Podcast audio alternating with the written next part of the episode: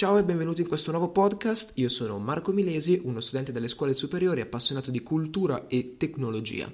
In questo podcast vi parlo così un po' in generale di argomenti riguardanti la scuola, riguardanti l'arte, la tecnologia, la mm, fisica, la chimica, storia, la filosofia e così via. Ma arriviamo al succo del, eh, dell'argomento di oggi, ovvero la scultura e la pittura romanica. Partiamo quindi con la scultura romanica. Questa scultura aveva la funzione di istruire i fedeli, poiché sappiamo che non sapevano né scrivere né leggere. Scompare l'architettura a tutto tondo, tipica delle statue classiche, ovvero più che architettura la scultura tutto tondo, ovvero si smette di creare delle statue che eh, si potevano vedere a 360 gradi, quindi si smette di ehm, scolpire le statue a 360 gradi, si inizia a scolpirle a circa 180 gradi. Ehm, vengono decorati vari oggetti e eh, vari posti delle chiese. Comunque generalmente il luogo della scultura romanica erano le chiese.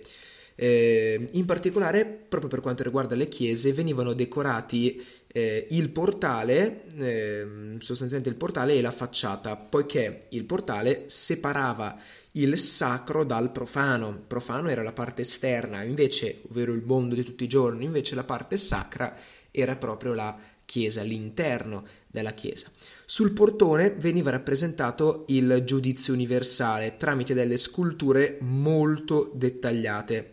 Utilizzavano la tecnica del basso rilievo. Sappiamo che eh, scolpivano anche i capitelli delle colonne con la rappresentazione di Adamo ed Eva mentre eh, mangiano la mela del diavolo all'interno dell'Eden. Eh, oltre ai capitelli e ai portali, sulle facciate, come detto precedentemente, scolpivano le cosiddette lastre che raffiguravano sempre eh, scene della Genesi, insomma.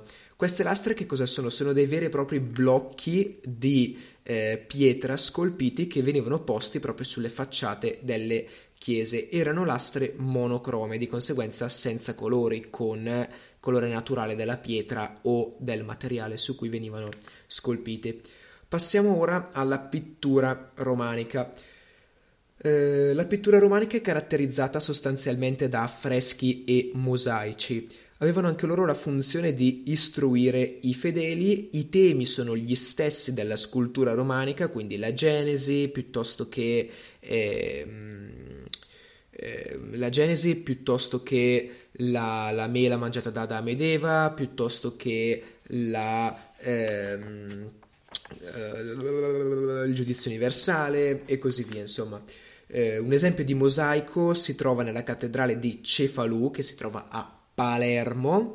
E ehm, quello che è raffigurato in particolare in questo mosaico è un Cristo Pantocratore, ovvero eh, realizzato un Cristo realizzato all'interno di questo catino obsidale che era una forma particolare del mosaico all'interno eh, il quale veniva poi posto il Cristo chiamato Pantocratore.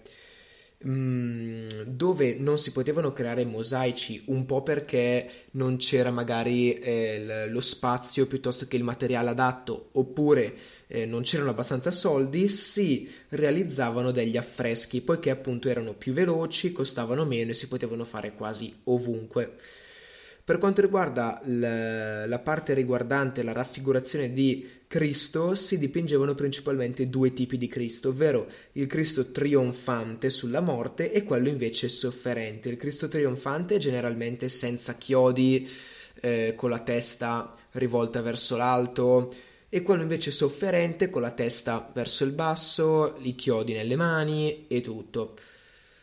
Detto questo, abbiamo finito sia la scultura che la pittura eh, romanica. Grazie mille per aver ascoltato questo podcast. Ci vediamo nel prossimo episodio dove parleremo dell'arte eh, gotica, mentre invece a parte faremo anche la eh, scultura gotica oppure la faremo insieme, non so, vedremo insomma. Grazie ancora e ci vediamo nel prossimo episodio. Ciao!